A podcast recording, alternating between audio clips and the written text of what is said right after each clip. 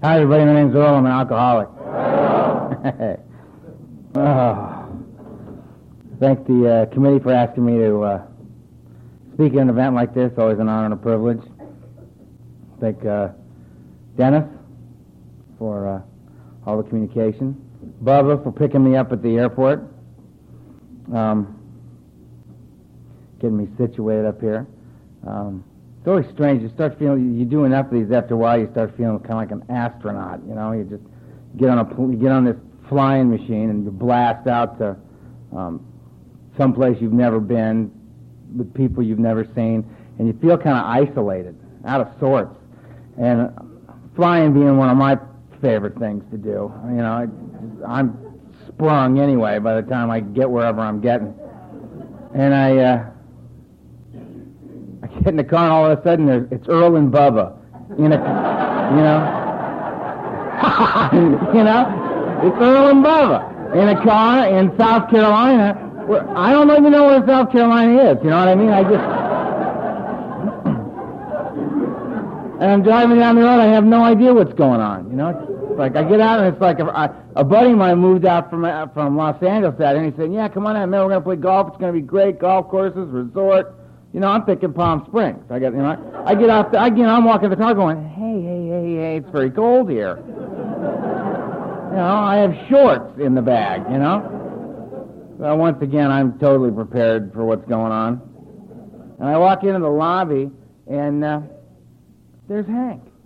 I walk in the lobby, and this guy goes, hi, Earl. Look up at Hank. I know Hank.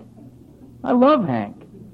Hank shares at meetings, and I know I'm in the right place. I've seen Hank different, you know, I've landed in different, other different states and walked in, and some guy says, hi, Earl, and I look over, and it's Hank. It's like, Hank really gets around, man. Hank, Hank is everywhere.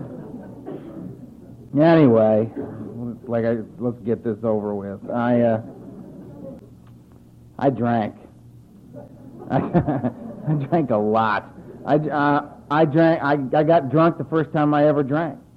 Seemed to me uh, that was kind of the point, you know. I'm, I mean, I was restless, irritable, and discontented, you know, from the gate. I was born that way. And I, when it got to, uh, um, when I was 12 years old, well, let me go back a minute here. When I was five, hey, look, Santa's here. Glad you made it, Santa. Santa's in the back. I love that. It's, uh, this is November, though, right? It's still November. I'm getting more confused by the minute, man. I need sleep. Oh. When I was five years old, I started sleepwalking and talking in my sleep. I'd walk through the house, stand at the foot of my parents' bed, talk for a while, scare the hell out of them, walk back to my bed, get back in bed. They'd follow me back there, ask me questions, I'd answer. I was a disturbed child. They ran a bunch of tests on me, and it turned out that uh, their answer they came up with was that they would give me this tablespoon of liquid every night before I go to sleep. They'd medicate me, knock me out, right? You know, knock me out. No more sleepwalking, no more problem, right? So, I mean, real early in life, I got the message: things aren't going the way you want them to go. Take something, make it all right.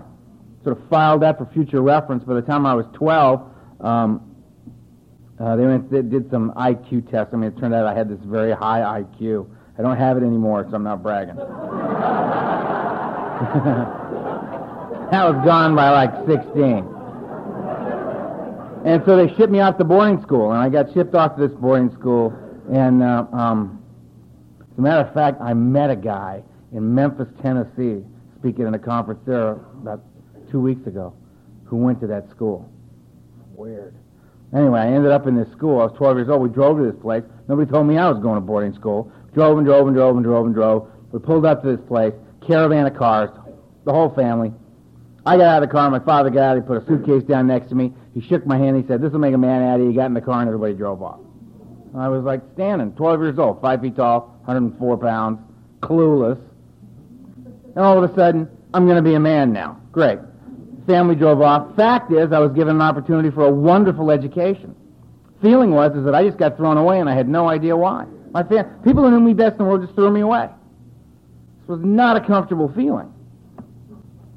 And I, I can take that kind of pain for like 72 hours tops, right? So I mean, after about three days of that, I thought, fine. I did the the break. I made the break. I just said, fine. You don't want me. I don't want you. So I disassociated myself from my family, and I never went back. Um, and I needed some tools for living. I had none. I was 12 years old. What tools do you need? What tools do you need to live? You know what I mean? They say get up, eat, go to school. They ask you questions there. You answer them. You go home. They say eat, study, go to bed. You do those things, and everything goes pretty well. You know, I didn't need tools for living. I needed them in this place. So I'm walking around. I, my first tool for living I got from a guy named Tiny. Every high school's got a guy named Tiny. He's like 6'4", 240. You know, plays guard on the football team. biggest guy in the school. I'm the littlest guy in the school. Turns out I'm the youngest and the littlest guy of 250 young men from all over the world.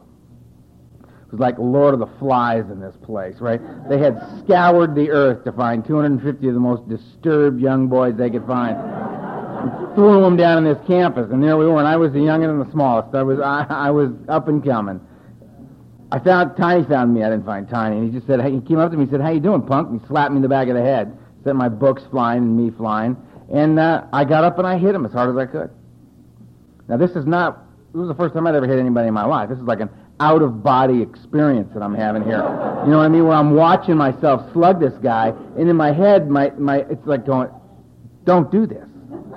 This is stupid. And I hit him, and it did nothing to him. And he just, I just stood there looking up at this big guy, and he looked down at me and said, you know, you got a lot of guts, kid. And then he beat the crap out of me right on the spot. And as I'm taking this beating, I'm thinking, this is going all right. It's working out all right. I mean, I've taken the beatings before. What was important to me was I was absolutely terrified of this guy. I was terrified of Tiny. But he had just said, you know, you got a lot of guts. My violence had masked the fact that I was afraid. First tool for living, violence works. If you're jumping on them, they're not sitting there thinking, gee, how frightened this guy is. You know, they're trying to defend themselves. They're busy. They don't have time to think that. So then word spread across the campus in like 30 minutes Watch out for this little Hightower kid. He's a maniac. He attacked Tiny, right? So now I got this reputation as this little maniac, and this has absolutely nothing to do with who I am. Nothing to do with who I am. I'm a frightened kid, you know, who wants his mommy. you know what I mean? And these guys are coming around going, you know, hey, he's a tough guy. He's a bad guy. We need to hang with this guy, right? So this guy came by and said, you want to smoke a joint? And I said, yeah. I had absolutely no idea what he was talking about. I had no idea what that was. All I knew was he was saying, Do you want to come with us? And the answer was yes. It wouldn't have made any difference where they were going. I needed to hook up. I was alone in the universe, as far as I could tell. I'm going with these guys. So we picked up Steve on the way, and Steve had a Tupperware container wrapped in tin foil. And we went out behind the dorm, and you could tell by the way Steve was opening this thing up that what was in here was very important. And he opened it up, and it was this Tupperware container full of cheap red wine. And Matt lit this joint and took a hit and handed it to me, and I just did what he did. And then the wine came around. I took a pull on the wine, and this was going on. I'm standing here looking at Matt and Steve. I have no idea what we're doing. No idea why we're doing this. All I know is, is that it's, there's three of us now instead of just me, right? So I'm watching this going. They're 13. They're like teenagers, right? That doesn't mean anything to anybody but a 12-year-old, right? Man, a great deal to me. I'm hanging with teenagers. You know what I mean? I got things are looking up, and then I mean, all of a sudden, you know, I mean, all of a sudden, just the magic happened. That feeling kind of came up out of from my feet and that was wafted up over me. And for the first time in my long, lonely 12 years of living, I knew everything was going to be just fine. I never felt that before. I had never felt comfortable standing where I was standing, doing what I was doing with the people I was doing it with. Am I starting to sound like you? Is it happening already? This guy nods, just goes, yeah, it's, it's, you're starting to do it. My family's from like Oklahoma and Texas, you know what I mean? So anytime I move, come this way, and I hear guys talk like the gentleman who led this meeting, guys who talk like that, it just starts happening to me, you know. By the time I leave, it'll be, you know, I'll be talking like, I, you know, I, bye y'all, it's good to be here. And I, I get home and people say to me, what, what happened to you? What are you talking about? Happens to me. I don't know what it is. It just feels better. Um, so anyway, it was the secret to life as far as I was concerned. It was the thing that made me feel like everything was all right. And what I have to remember at this point in my recovery is, is that, or at any point in my recovery, is that I paid no price for that. No price at all. Woke up the next morning, felt fine. thought, this is great. You can take this stuff and put it in your body and feel better than you've ever felt in your life, and there are no consequences. That was the information I had. Nobody said, you know, it wasn't like, as I'm thinking, this is great. It didn't think, and in about 16 years, you're going to wish you could die. Or in 16 years, you're going, you're going to be sick of going to the nut houses, sick of getting shot at. Don't want to get stabbed anymore. Want the violence in your life to stop. Want the madness between your ears to just let up for a second. That's what's going to happen. Everything that's of value and dear to you is going to just be erased. I don't know if, if you'd have told me that then, I don't know if it would have slowed me down a lick. I don't know. All I know is, is that there wasn't any of that information. It just looked great. There was no downside to this thing. I'm doing this as often as I possibly can. And that was a humble beginning for me. A little pot and a little wine, and I was off.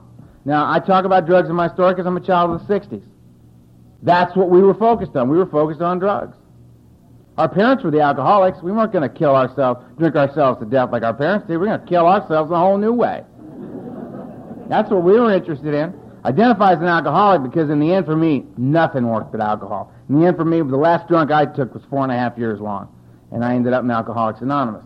So identify as an alcoholic, but drugs led me to alcohol and alcohol led me here. And those were my humble beginnings. The reason that I, the reason that I, I identify as an alcoholic and I drank is that, you know, when we were in the 60s and we were focused on these drugs and stuff, we thought we were pretty hip, slick, and cool, and we were real different than, than the drunks. And, and, and we were better than, and except we were cool and fashionable and hip and all that. But I'll tell you the truth. The truth is, is that drugs are extremely unreliable, and booze is extremely reliable. And that is why whatever else was on that table back in those days, there'd be heroin one day, cocaine the next, pills the next, whatever. There was only one thing that was always on that table every single day, no matter what else was going on, and that was a fifth of booze. There was always booze on the table for us. And I, my, my explanation for that is because it's reliable. You never knew what you were getting with drugs. I mean, they're completely unreliable. There's no quality control going on out there. Absolutely none. You go get yourself a fifth of Jack Daniels, you know what you got. You can count on that. You do a little bit too much cocaine, you can't get your mouth open anymore. Don't worry about it. You just suck a little gin through your teeth and get you shake it right off. You can go right back to the party. You don't have to worry. Not enough heroin to get you through the night. Don't worry. Jack Daniels will get you the rest of the way. Jack will get you the rest of the way. LSD a little too spooky this evening? Don't worry about it. Little gin will get you back in the comfort zone. Don't worry, just start slugging on that gin. Booze is reliable. Anyway, so those are the humble beginnings. Thirteen was pills, any kind of pills. Somebody, and the only reason I took a pill is because somebody said, "Would you like a pill?" And I said, "Well, yeah." I took a pill. Twenty minutes later, I was on the floor, and I was very happy down there.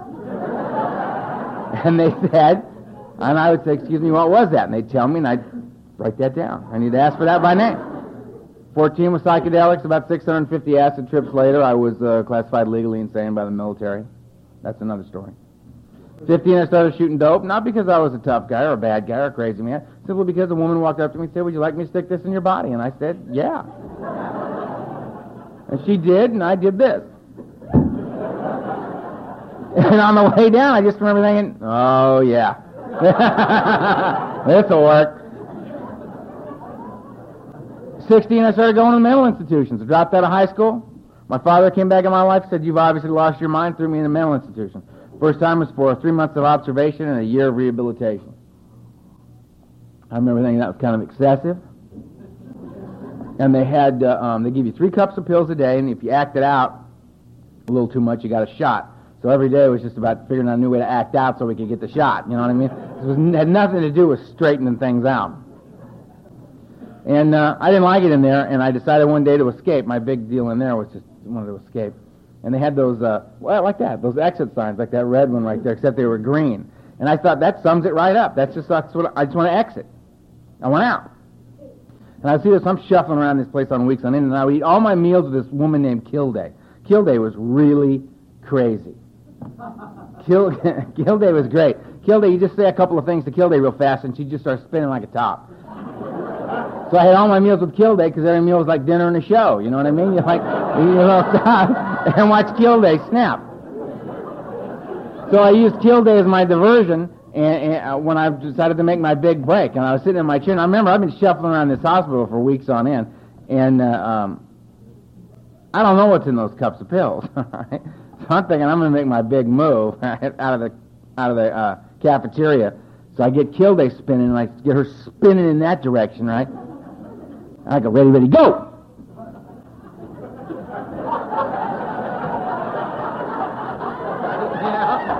and I'm hauling ass. That's all I've got. That's as fast, arms are working and everything. And I'm like looking down going, hey, I'm not going very fast. And you hear from the nurse's station out over the loudspeaker, you hear, uh, Edmund, you got a minute? You want to grab Earl? He's making a break for the door.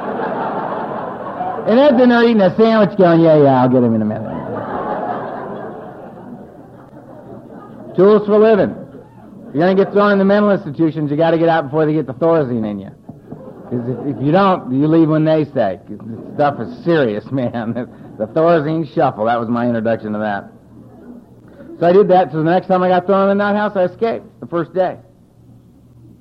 It's a place called the Westwood. Spooky place, man. I got to escape the first day, and as I blasted out of that joint, I'm moving, those bells are going off and whistles, and there's this guy chasing me. And we're going across this backyard, and I'm heading for this 12 foot, ivy covered chain link fence. I can see it like it was yesterday. I'm like 16 and a half, 17 years old. I'm an alcoholic. I'm a drug addict. I'm a high school dropout. I'm at any moment, hopefully, an escaped mental patient. That's my resume. You know what I mean? This is what I have to say for myself. This is all I got. And, and I'm thinking, if I make that fence, I don't have a problem. I don't have any problem because I'll be drunk in 20 minutes. And that's all that counts. That's all that counts. Because I drink no matter what. My neck of the woods, they tell newcomers, just don't drink no matter what. I personally hate that. I hate that. I guarantee you, if I could drink no matter what, no way I'm in South Carolina. No way. I don't know you people. Why the hell would I want to do that? Could be home channel surfing right now. Hanging out, talking to my friends. You know, calling up my sponsor. Listening to, listening to my the guys I sponsor complain. Call me and complain. I could be doing that. I I'd, I'd be at home just not drinking no matter what. You know, we can go to meetings. What for? Why would I go to AA meetings? Why? Read the book, please. Do step four? Now you're high if you think I'm going to do step four. Why would I do that? Take a phone call from an alcoholic at 3 o'clock in the morning? Be inconvenienced in any way, shape, or form by another alcoholic? What the hell for? I'll just be home not drinking no matter what. Because I could do that. I could just drink no matter. No, I'm not drinking. Wow, how are you doing that? Just not drinking no matter what. but see, that just completely misses the point. On the flip side of that, it's like saying, just say no to me. You've missed the point when you say that. I drink no matter what. Given a good reason, I do not stop. That's the difference between me and the problem drinker. You give a problem drinker a good reason to stop, actually can do it. I know that's hard for you to believe. It was for me too. But they can. You get a, get problem drinker gets a drunk driving charge. Goes before the judge. The judge says, you know what, I'm sick of seeing you. I see you again, you're doing a year. We're not going to talk about it, no discussion, a year. Flat. When you, the whole year. No time off for good behavior. The end of 365 days in jail, you come back to me and we'll talk again. Problem drinker says, well, I don't want to go to jail. Actually stops drinking and driving. Me, I start wondering what it's going to be like in jail. Because I'm going to jail. I know I'm going to jail. I just say thank you very much, Honor, for the information. You know what I mean? I like. I can prepare myself now for the for the fact that I'm going to jail.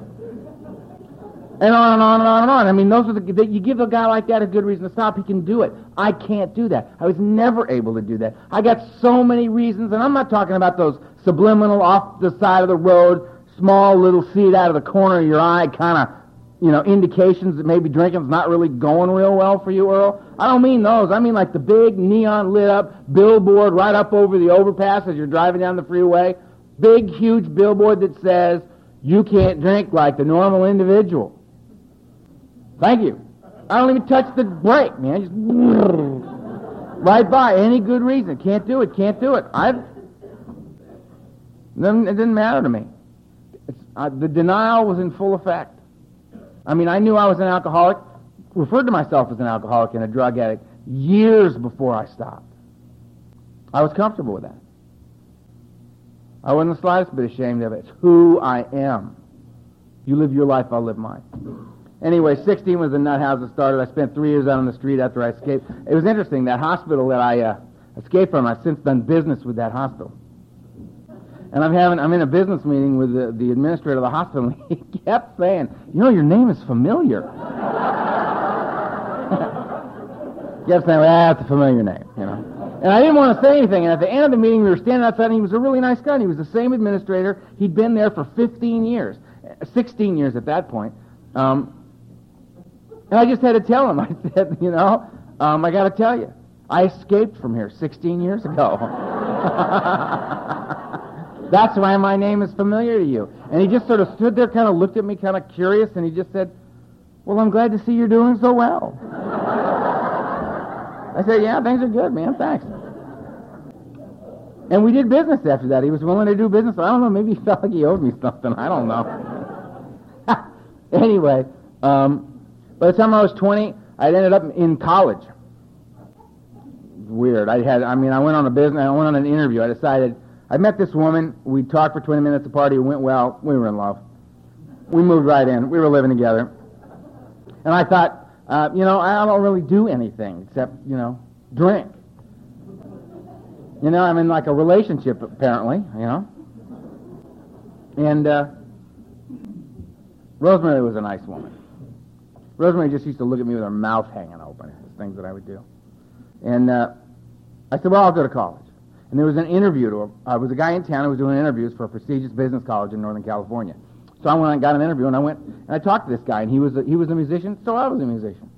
His favorite color was blue. I said, that's incredible. My favorite color is blue. I mean, I just lined right up with this guy. You know how we do. End of an hour, this guy said, you're going to be a wonderful addition to our campus in the fall. I said, I'll see you there. And I walked out there one more time thinking, how, how am I going to do this? You know what I mean? I don't even have a high school diploma. These guys want like transcripts and stuff, you know? So I went to my father. I said, I know, I know, money talks, right? So I went to my father and I said, uh, listen, I got accepted to college. Don't ask. Business college. Yeah, I'd appreciate that. I'm going to college. Write me a check for the tuition for the year and I'm leaving town. To which my father replied, beautiful.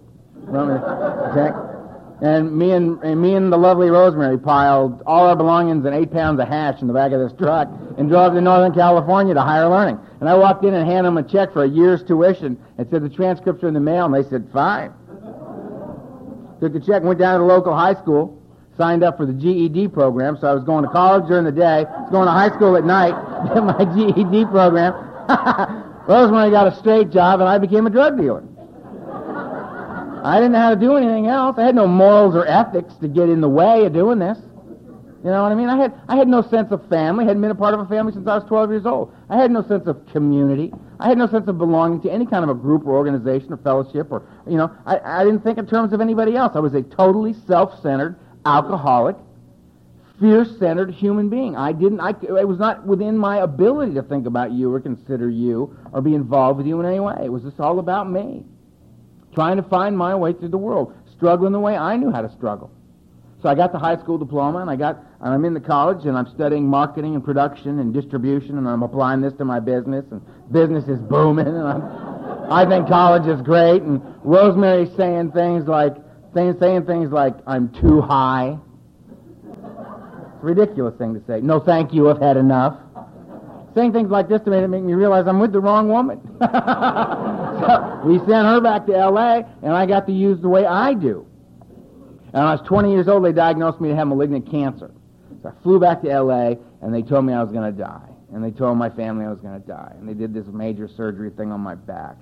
And uh, um, put me in the uh, in the chemotherapy called nuclear medicine is what they called it then. And uh, they kept injecting me with this this glow in the dark stuff, and I just didn't like it. I didn't like the way they their drugs. So I just said, screw it, I'm not doing this anymore. And I went home and I got high the way I do, which was maniacal at that point. And um, I beat the cancer thing. I beat it. And I'm firmly convinced that the way I was using, I was so toxic in those days that basically cancer could not live in my body. I'd outgunned cancer. went back up north, went back to school. My mother called me and said, listen, we haven't been anywhere, anywhere as a family in 10 years. I said, yeah, what's your point? And she said, uh, well, we need to do that. And she was crying. She said, look, we'll go anywhere you want to go for your birthday. Let's just go as a family. I said, all right. So I flew back to L.A. And we took off to fly to uh, Guadalajara, and on the way there, the plane crashed. And my mother, my father, and my little sister were all killed, and I wasn't. And I woke up on this mountain in Mexico, and um, my, mo- um, my, my mother was laying over there, my father was laying right over there, my little sister was over there and I I was so I I was my skull was fractured, my back was broken in three places, my arm was crushed, my leg was all torn to pieces. Um, I was paralyzed from the waist down, and I was awake. The only thing I could move was my right arm. And uh, I watched. There was nothing I could do. I couldn't move, and I just watched them all bleed to death. And I pretty much quit the game right there. I had absolutely. I mean, it was just a real quiet decision in my head. I mean, I just said I quit. I have. There's no need for the facade anymore. I don't need to be doing all these things on the outside to, to make it okay for me to drink and use the way I want to drink. I don't have to pretend anymore. Um, I have no interest in a God that would that would take my little sister, who was a, just a wonderful, kind, gentle, artistic, creative human being, you know, and, or my mother, who was great. My mother was great. Um, loved me unconditionally, and I was, I mean, and loving me was tough. But she just loved. I was her boy, you know. I was her son, and she loved me and I loved her. I mean, and I, those I, those women I loved. Me and my father, you know what I mean? It was, you know, toe to toe. It was the way we were. We were way too much alike. And uh, I thought any God that would take them and leave a lying, cheating, thieving, dope fiend, alcoholic like me on the planet, I have no interest in a God like that. I renounced God. A little while later, some guys came up and scavenged the plane wreck and took the wallet out of my pocket, took the money out of my pocket, scavenged stuff around, and left me up, and then they split and left me up on the mountain to die. I had no more use for you anymore either. So I was out of the game. There wasn't anybody else for me to play with. I had no interest in you. I had no interest in God. I was out of it. I just thought, I'm going to get off this mountain alive, and I'm going to use till I die. And I made, I made it up that mountain. They took me down to uh, um, a Red Cross station, Mexican Red Cross station, and the guys, they stopped the truck, and they tagged my right toe. They tagged me as dead and sat down and started smoking cigarettes. And I was laying in this truck next to my dead mother, watching the fleas jump. And... Uh, yelling at these guys till they finally got back in the truck and took me to a hospital. And they kept me in this hospital for uh, three and a half days under guard by federales, interrogating me through an interpreter and wouldn't give me anything for pain, wouldn't do any kind of medical treatment at all. I just lay there all busted up, passing in and out, and nothing for the pain. Um, the reason they were interrogating me had to do with another little matter in Mexico that we don't need to get into right now. Needless to say, they were surprised to see me back in their country. And uh, we, we talked it over for a few days, and then they plastered me from the neck down and shipped me back to the States like a package. You can have them. And I spent a long time in a hospital up here, up in the States, in, in Southern California, and they said that I'd probably have a withered left hand because of the nerve damage in my arm. Um, I may or may not walk again. That was up for grabs. I had massive infections and, and broken bones, and thought I'd be blind in my left eye. And uh, quite a while later, I walked out of there under my own power. I was an angry guy. I was very angry. And uh, I, went on, I went on my last run, and it lasted for four and a half years. Had no interest in drugs because I kept ODing all the time, trying to get those pictures out of my head. I kept ODing. Um, and I mean, I got to I got to. I OD'd so many times. Um, there was guys in UCL. I mean, I, they put me in the ambulance one more time, and the attendant looked down and go, "Hi, Earl." I mean, I was getting known in the wrong circles. You know what I mean? They'd take me to the emergency rooms and pump my stomach, and I could talk to the guy while he pumped my stomach. He'd run the tube up the nose and went down the throat, and pump away, and I just talk to the guy and tell him, you know, man, I'm having a bad day. And uh, one day I came out of nightmares one more time and I ran down the basement. I grabbed a fifth of Jim Beam, I drank it down, went into the blackout, and came when I came to like two days later. Um, I hadn't had any of the pictures in my head, no bad dreams, no nightmares, none of that stuff. Booze did the trick, and so I, drugs, I gave up drugs like that, easy. Alcohol was my, what I was after. I used cocaine to keep me on my feet so that I could drink the way I wanted to drink. But it was all about drinking for me, and I drank for another four and a half years. I drew sober breath on three different occasions for 72 hours each during that four and a half years, and that was because I was strapped to a table. I'd go in those little detoxes. I'd get so sick I couldn't drink anymore. They'd strap me to a table, shoot me full of anticonvulsants, and 72 hours later, they'd either send you to the morgue or send you home. Um, these little sanitariums in Hollywood, they were interesting. 150 bucks cash. Um, not your licensed medical facility, you know what I mean? And uh, um, I'd swear to God, God, it's me again. If you get me out of this sane and alive, I will never, ever, ever, ever, ever drink again as long as I live. I can't take this anymore. I can't take it. And uh, I get up off that table after 72 hours, and I go get go back to the nurse's station and give me back my Valium and my car keys and my wallet, my gun if I had one, whatever I had with me. They'd just give it all back to me and say, "No, don't drink anymore."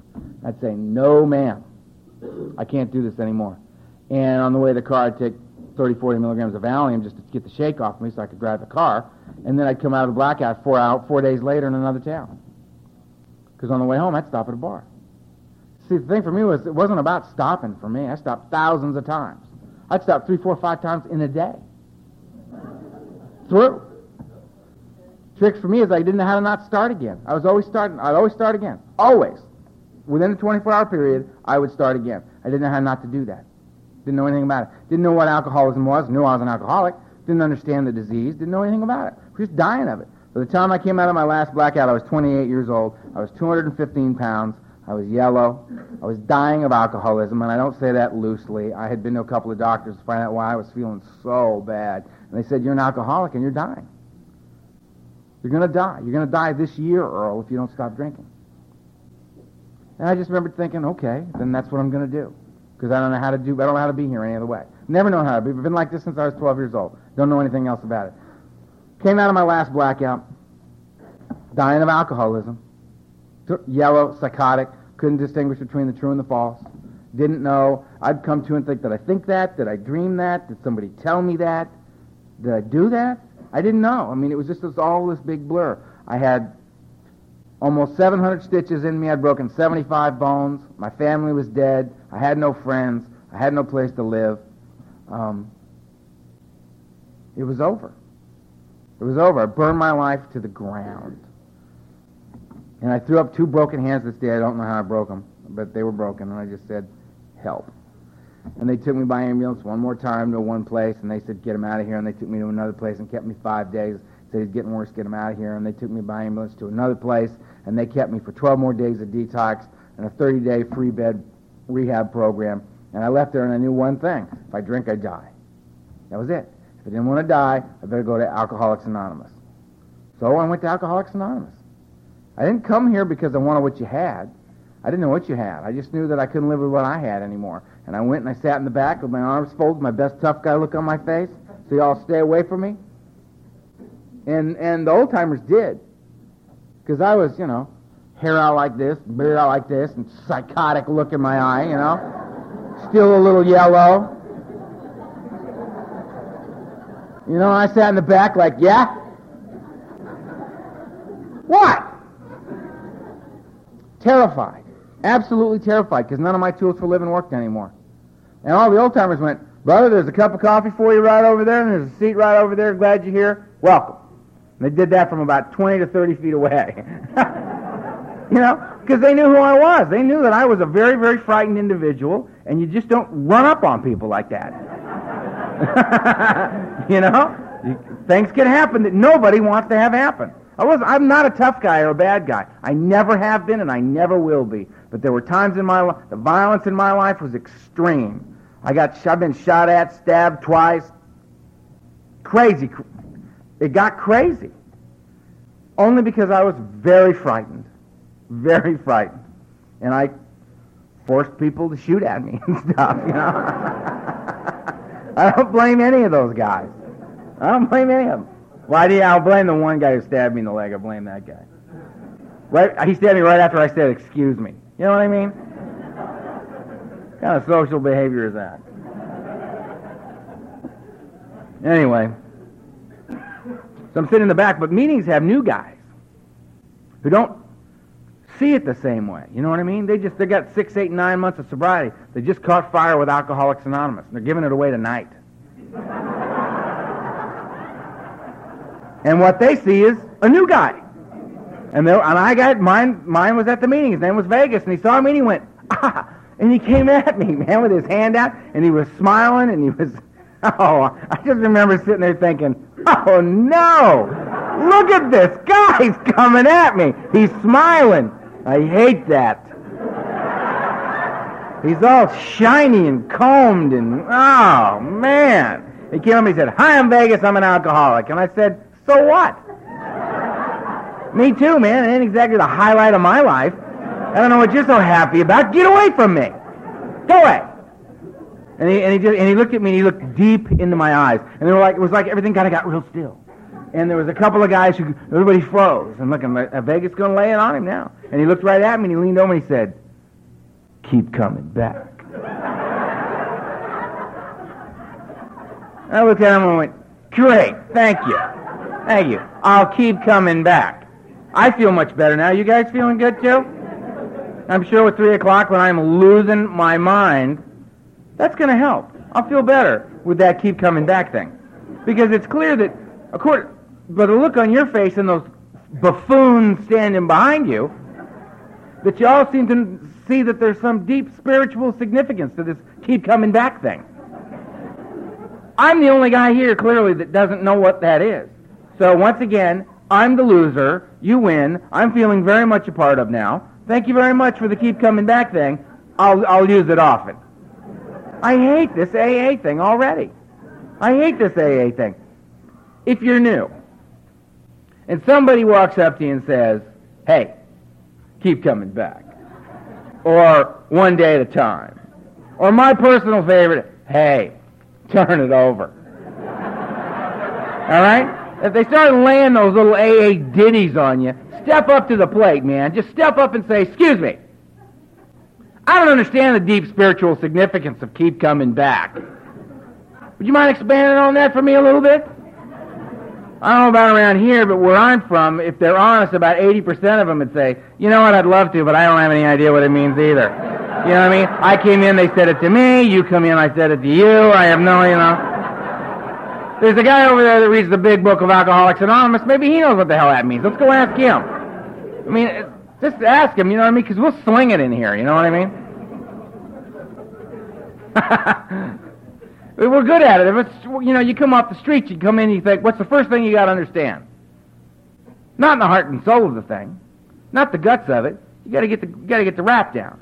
Got to get the lingo. Give me the verbiage, man. Tell me what the words are around here. I'll, I'll start walking in these rooms going, yeah, how you doing, brother? Keep coming back, man. How, yeah, sober all day long, one day at a time, bro. Good, cool. Talk to your sponsor? Hey, yeah, yeah, hey, 10, 11, and 12, brother. 10, 11, and 12. I have no idea what I'm talking about. None. It's ridiculous, man. Absolutely ridiculous. I watch guys doing it. I tell the guys I sponsor, I watch them do it, man. And they try, they swing it by me. They roll it by me to see how it's going to fly. I love it. I love it. I love sitting there and just pulling the car over.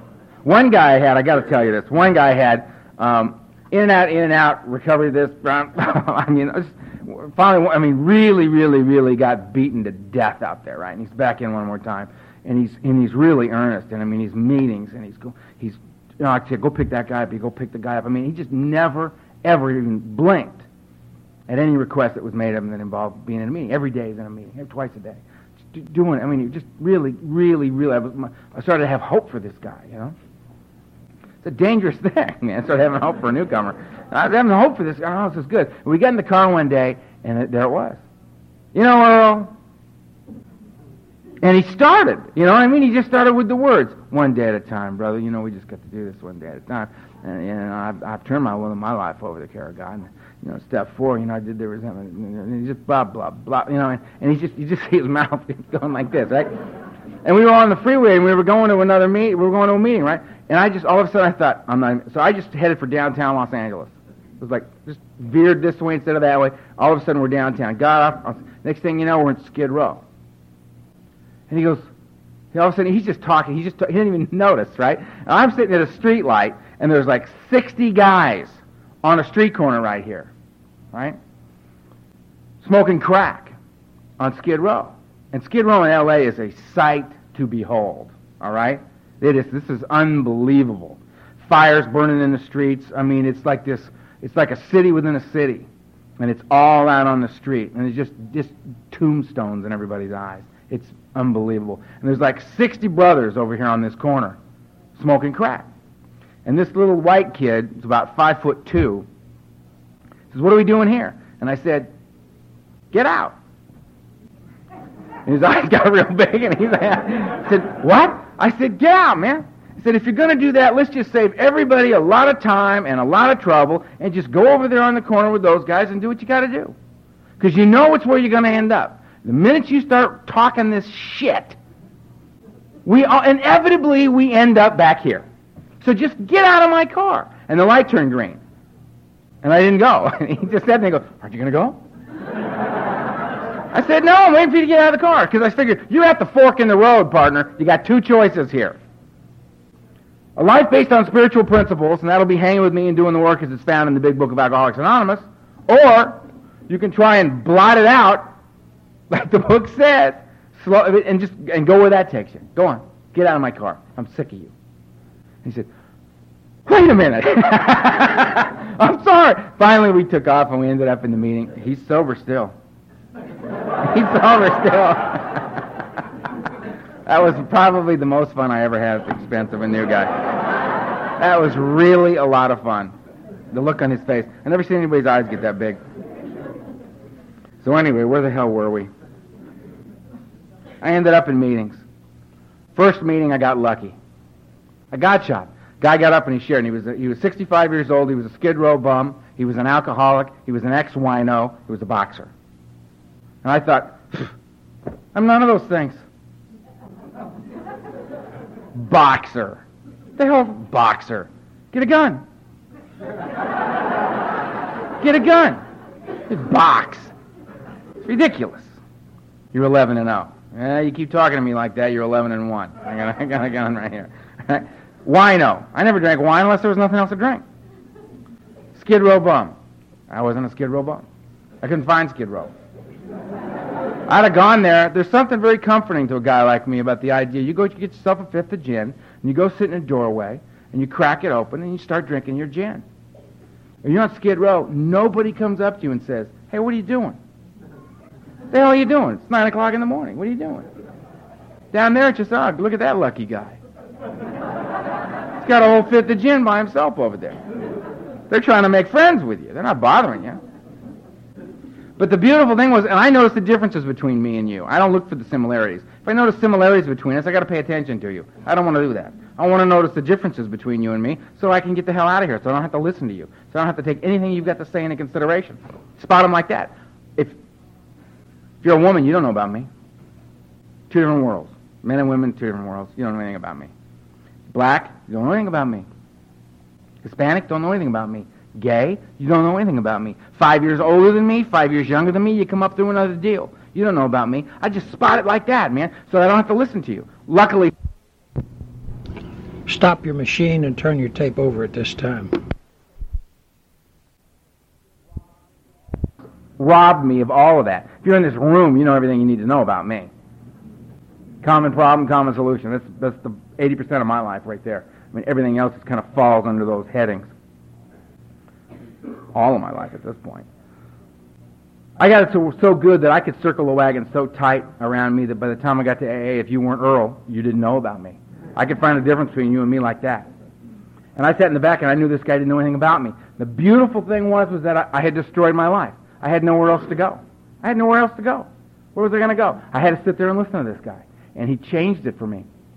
That guy talked openly and honestly about his feelings as a man and he talked about how he'd wake up in the morning with his head just chewing on him. And he would get up, suit up, go to work, work an honest day's work, go get something to eat, go to a meeting of Alcoholics Anonymous, not to take, but to give, to be of service to the new guys coming into the room. And then he would go out to coffee with these guys, and then he would go home and he would get in bed. Head chewing on him the whole way. No wreckage. Using the tools that Alcoholics Anonymous had given him.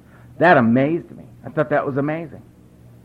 And then it was like he looked right at me and he said, You know what? I don't care whether you like what I got to say or not. You don't like it? Go to another meeting. I loved that. I did. I loved that. Because it made it clear to me this guy's not selling me this deal. He's sharing it with me. If I want it, I can have it. If I don't want it, fine, go to another meeting. Maybe somebody else will say something I can use. I left there thinking, this is cool. I'm coming back. I'm coming back.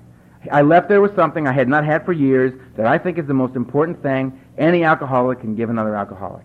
That guy gave me hope. I came in a low bottom, hopeless, dope fiend alcoholic with nowhere else to go. And when in my first meeting, a gentleman shared, and I, I left there with some hope that maybe, maybe I didn't have to start again. Maybe. And I came back, and I came back, and I came back, and I've been coming back ever since uh, my sobriety date's November 6, 1980. And I'm, so 15 years now, I've been I've been coming every day, and I've never had to go back out. I've never had to take another drink, use anything that was mind altering at all. And it's a and and the path has been remarkable for a guy like me. I was not, I came in here torn to pieces. I never took a chip. I didn't take a cake until I was three years sober. I didn't take a chip until I, I didn't I didn't open my mouth. I never shared until I was two and a half years sober. I was destroyed, and it was a slow go for me. And I got a, I did the, I just did the things that I heard that you needed to do. Guys would get at the podium and they would say, "You need to go to meetings of Alcoholics Anonymous." Everybody that we ever talk to that goes out and comes back, and we ask them, "What happened?" They say, "Well, the first thing was I stopped going to meetings." So go to meetings. It's a pretty good indication that, that it's a good idea to go to meetings. So go to them. It's where you meet your fellows. I can't get sober, but we can. Hang with your fellows. Go to meetings. All right. You should probably read the big book of Alcoholics Anonymous. Because that's the program. This is the fellowship. That's the program. Know the difference. Both vital to your recovery. Okay. Once you have a spiritual awakening as a result of doing the stuff that's outlined in that book, you best give it away and be a service because you can't keep it unless you give it away. That made no sense to me, but I said, okay. No, none of it made any sense to me when they said it to me. I mean, they they said, here, I went in, I got a sponsor. I got a vicious sponsor. The late, great Donald Madden. Amazing human being. One of the finest examples of Alcoholics Anonymous that ever lived. Died no, July 25th, 1994, with 23 years of sobriety. Being a service on a daily basis. Died meditating. Died doing his morning meditation, which was a right and proper way for that guy to go. Get up, suit up for another day, sit down to do his morning meditation, and leave. Beautiful human being. Broke my heart when he died. I was with him for almost 14 years. That's longer than I've ever been with anybody, including my family. He was my family to me. He was he was the one. He's how come I know there's a God, because God came to me through Donald Madden. When Donald Madden came to me and said, "Yeah, I'll be your sponsor. You don't have to like what I tell you. You don't have to think it's a good idea. You just have to do it." I said, "All right, I can probably work around that." I couldn't. We went to a meeting and he said they make 550 cups of coffee here every Friday night and you're going to make them for the next year. I said, bullshit. you don't seem to understand. I'm losing my mind here, pal. I sleep like an hour a night. It's real spooky what goes through my head those other 23 hours.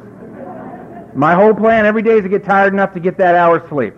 That's all I'm about. It get, the violence could break out at any moment, man. I'm telling you. I'm telling you, you've seen the scars. It's coming.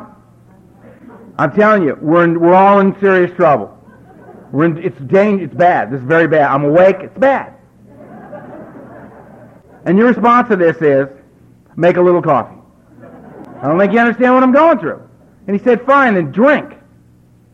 I said, you see, there's no talking to you people. Trying to have a conversation with you and you just cut right to this drinking thing again. There's no point talking to you. He could have said to me, fine, Earl, fine. What we're going to do here is we're going to ask you to make the coffee. But it's not about making coffee. It's not that you're the new guy, so we're going to give you the grunt job. We're going to give you the greatest gift we've got to give you within the fellowship. We're going to give you an opportunity to manifest in your life one of the greatest spiritual principles afoot on earth. Anywhere. Forget just Alcoholics Anonymous. Anywhere. We are going to give you the opportunity to be of service, to get out of self. We've watched you. We've heard who you are, Earl. You're one of the most self-centered human beings we've ever met in our life. You probably never thought about anybody but you your entire life.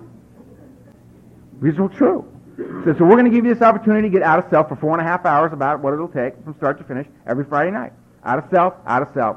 Be of service, out of self. Be of service, out of self. That's what it's going to be. And by the time you get back to you at the end of that four and a half hours, it's going to be a little bit different. And you're going to come back to you and the living of your life with a little different perspective.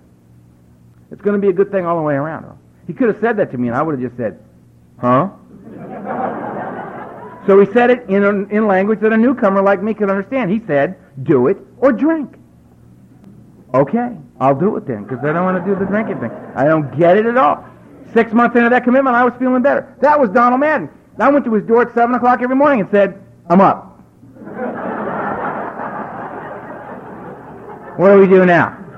And he had this big factory down on Pico and Orange. And he said, you and some of the other guys get some scaffolding and some paint and some equipment and paint the outside of this factory. I said, great. So we painted this factory every day. You know, and he'd give me some money and I'd get something to eat. And, and, I, and I'd go to a meeting and I'd get some sleep and I'd come back in the morning and I'd paint on the factory. I mean, these other guys just like ants around this thing. We got the outside done. I was terrified. He said, paint the inside of the factory. Oh, good. So we went in and we painted the inside of the factory. When we were done, he said, you know how to paint. Go get a job. but do you see what he did? Do you see what he did? Do you see how he went so far beyond anything that could ever be expected of a sponsor? He gave me a way to go out in the world now and earn a, a decent wage. All my marketing and you know all that stuff. I mean, I was in no shape to go into the business world. He gave me a, I went out and I got a job working for a house painter. A guy named Cecil. I meet Cecil at six o'clock in the morning. I mean, you know, ready. and we'd paint. And I would just paint. And I would just, it was like a blank screen in front of me all day for all this insanity to pour out. And I'd paint till I hit a corner. And I'd just turn. and I'd paint. Man, I was a painter.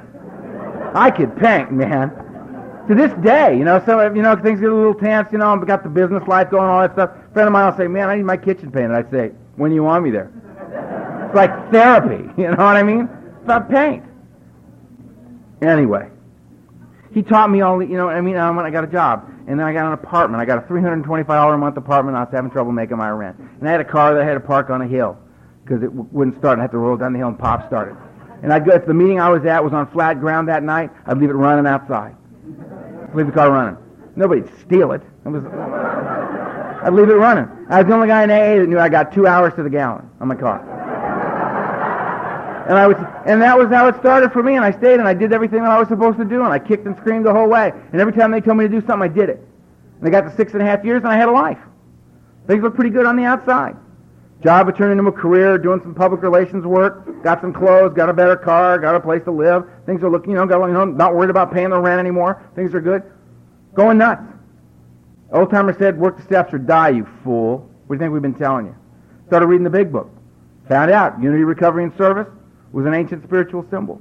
Mind, body, and spirit brought together as a whole human being. Therein lied the balance that I had never had in my life, drunk or sober. Alcoholics Anonymous adopted that symbol, and unity is the body, and I bring it here. I can't get sober, but we can. Recoveries of the mind, the greater aspect of my disease. And the, and the recovery of the mind, how do I recover from the mental aspect of my disease, the mental obsession? I work the 12 steps. That's how I don't start again. That's how I'm not starting again. Starting again is this.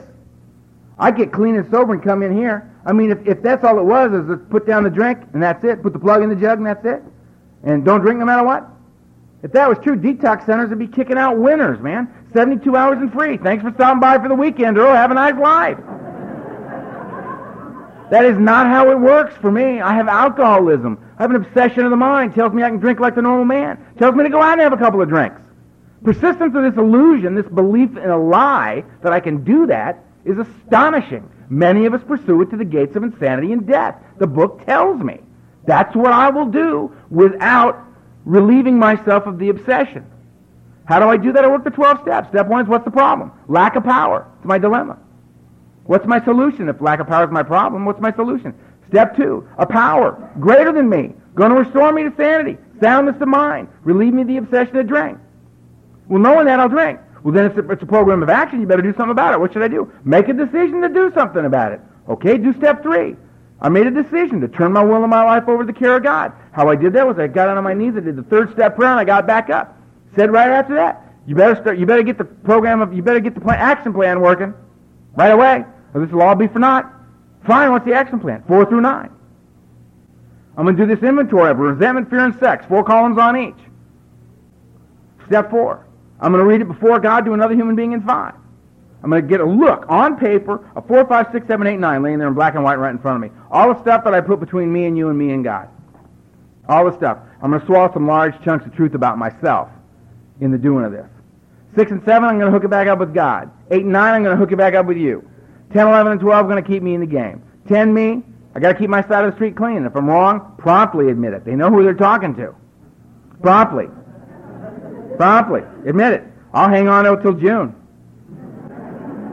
I'll fester and I'll die a little bit every day between now and then. Cut it loose now. And if I'm busy keeping my side of the street clean, which is a big job, I don't have any time to be worried about your side of the street. Step 11 is my relationship with God. It's an action step. I seek God. How? Through prayer and meditation. What do I pray for? Knowledge of His will for me and the power to carry that out. That's it. I don't pray for her, the car, the money, the house, the career. I don't. Knowledge of His will for me and the power to carry that out. Thy will, not mine, be done.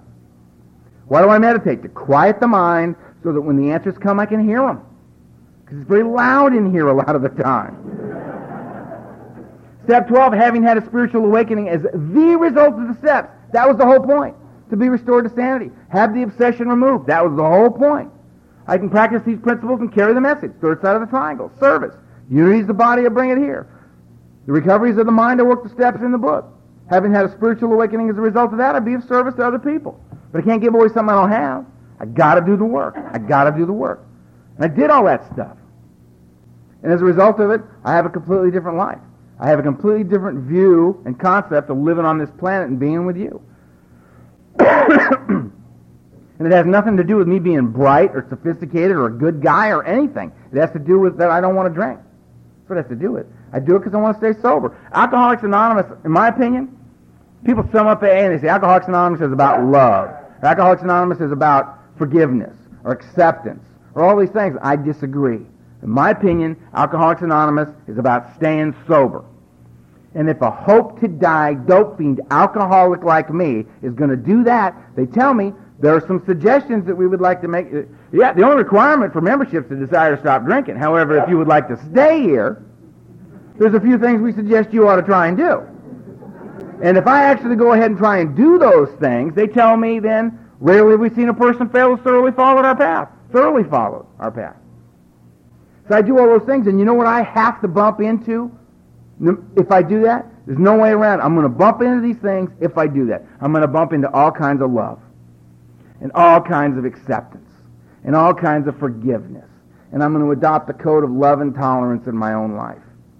These are the kind of things that are going to happen to a guy like me who's never thought about you, never cared about you, wasn't really interested in even participating with you. That it's going to change it completely. That's the significance of Alcoholics Anonymous to a guy like me. It goes so far past just not drinking and using, it's unbelievable. It really truly is a design for living. It really truly is. If you're new, congratulations. Stick around.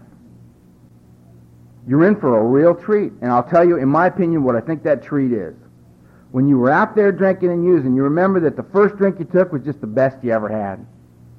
That first time you got drunk and this the magic hit you for the first time and how if you drank for another 20 years, you chased that feeling. Well, it's the same thing with heroin, and it's the same thing with cocaine, and it's the same thing with anything you can name. And I've been addicted to all of them. I never detoxed, I just retoxed.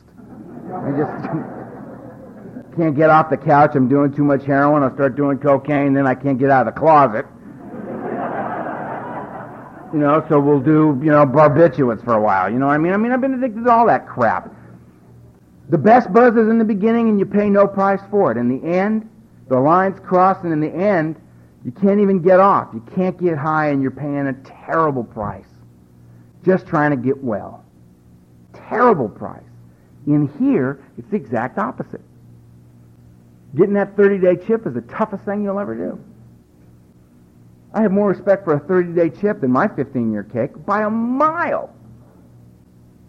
It's the most amazing thing in Alcoholics Anonymous to me because you're living in a state of grace. You haven't been here long enough to pick up the tools, really work the tools, find the value in the tools, but somehow you haven't had a drink in 30 days. It's a state of grace. That's an that's all right, and, and it's hard to get. It doesn't seem that you don't feel a whole lot better at 30 days. A lot of us didn't, but you worked real hard to get it.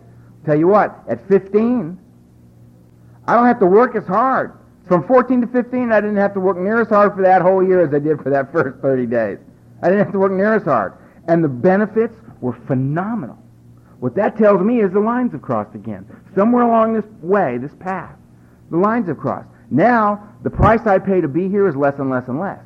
And the buzz that I get off of being alive, sober, is getting bigger and better and, and every single day. So what that tells me is this. The biggest buzz I'm going to get is ahead of me. If I stay here, I'm going to know a deeper level of love. I'm going to, my, my, the dignity that I experience as a man is going to become more profound. My ability to love you is going to increase. My ability to accept love from you is going to increase. It's just going to get better and better and better. It's the flip side. I never thought it would be that way. I always get it exactly the opposite. I came in here thinking, if I love you, then you're going to love me. I was wrong. I thought if I was honest with you, then you were automatically going to be honest with me. That, that, that was my expectation that was put upon that. I was wrong. I'm honest with you and you lie to me. I love you and you don't love me. What the hell's wrong? My expectations, the way things work. If I love you, what happens? The, the reward, the benefit of my loving you is that I've become a loving man.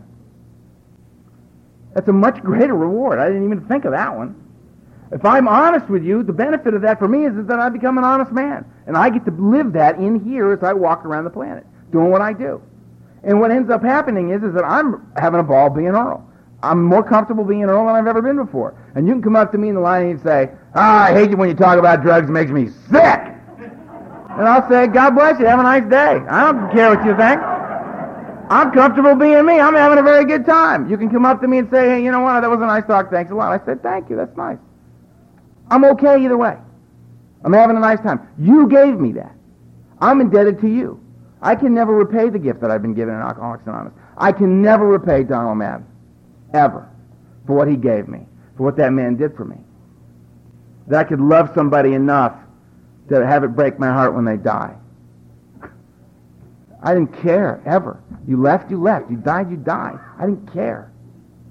It's all different for me because a member of Alcoholics Anonymous went the extra mile with me. If you're new, stick around here. Find the people in here that got the fire in their eyes, got the passion for living, love this thing, and aren't afraid to show it to you.